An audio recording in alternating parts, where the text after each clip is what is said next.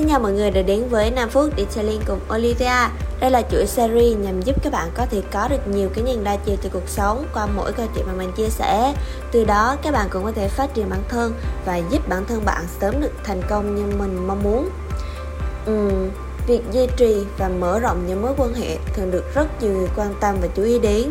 Nếu như mà chúng ta kết nối với đúng người, đúng thời điểm sẽ giúp cho ta rất nhiều trên con đường thành công. Hay nói cách khác, mối quan hệ được xem như là một loại tài sản và đặc biệt là đối với lại những bạn làm kinh doanh như là chủ workshop, xưởng dịch vụ chăm sóc xe hoặc là những ngành nghề cần tính chất quan hệ rộng thì việc xây dựng một mạng lưới xã hội nó góp một vai trò rất quan trọng trong công việc một điều mà mình thường thấy trong xã hội hiện nay đó là các bạn thường bị lười phải giao tiếp đặc biệt là giao tiếp trực tiếp với nhau và mạng xã hội trở thành cầu nối là công cụ được các bạn ưu tiên hàng đầu trong giao tiếp giữa người với người.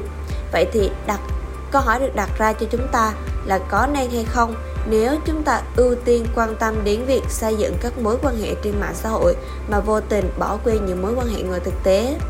Có một điều mà mình thấy là cũng có nhiều bạn có cùng một suy nghĩ như nhau, đó là thay vì chúng ta phải gặp nhau để trao đổi, để trò chuyện thì bây giờ với mạng xã hội rộng rãi như hiện nay thì ngồi đâu mình cũng có thể làm việc và trao đổi với nhau.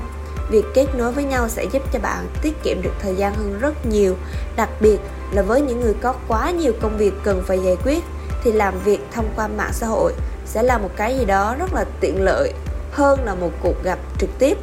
Tuy nhiên thì cái gì thì nó cũng sẽ có hai mặt của nó. Bây giờ thì mình sẽ phân tích mặt tích cực và tiêu cực khi các bạn quá quan tâm đến việc xây dựng những mối quan hệ trên mạng xã hội mà bỏ qua các mối quan hệ ngoài thực tế nha. Ví dụ như là những bạn làm kinh doanh dịch vụ detailing mà các bạn không có sự giao tiếp ngoài thực tế thì các bạn sẽ không, có thể là sẽ không có được cái sự gắn kết với các đối tác, với khách hàng của mình. Mà đôi khi việc truyền đạt và hiểu ý của nhau thông qua mạng xã hội, nó là một điều gì đó rất là khó khăn. Trường hợp mà bạn truyền đạt không đủ ý họ có thể hiểu sai và hiểu lầm. Cho nên là làm việc, giao tiếp qua mạng xã hội đúng là nó sẽ rất thuận tiện. Nhưng mà bên cạnh đó, nó cũng sẽ có những cái khó khăn bất cập mà chúng ta không thể bao quát hết được.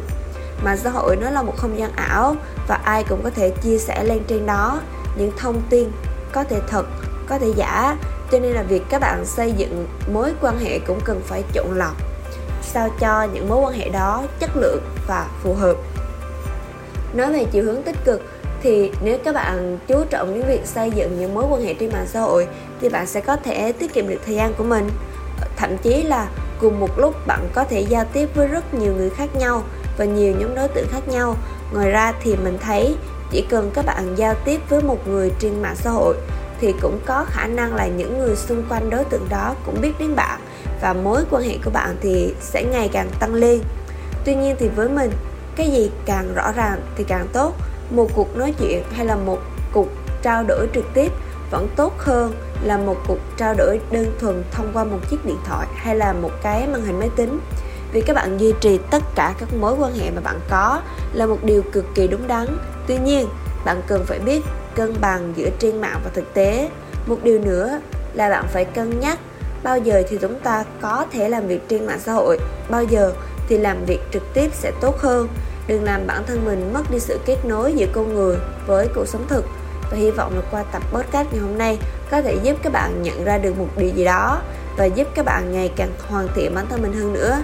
Đừng quên nhấn theo dõi những số episode khác về Detailing trên Google Podcast, Spotify, YouTube bằng cách gõ Detailing Việt Nam. Và hãy để lại câu hỏi bên dưới nếu bạn đang có những góp ý hay thắc mắc gì nha. Và xin chào và hẹn gặp lại các bạn trong những số podcast lần sau.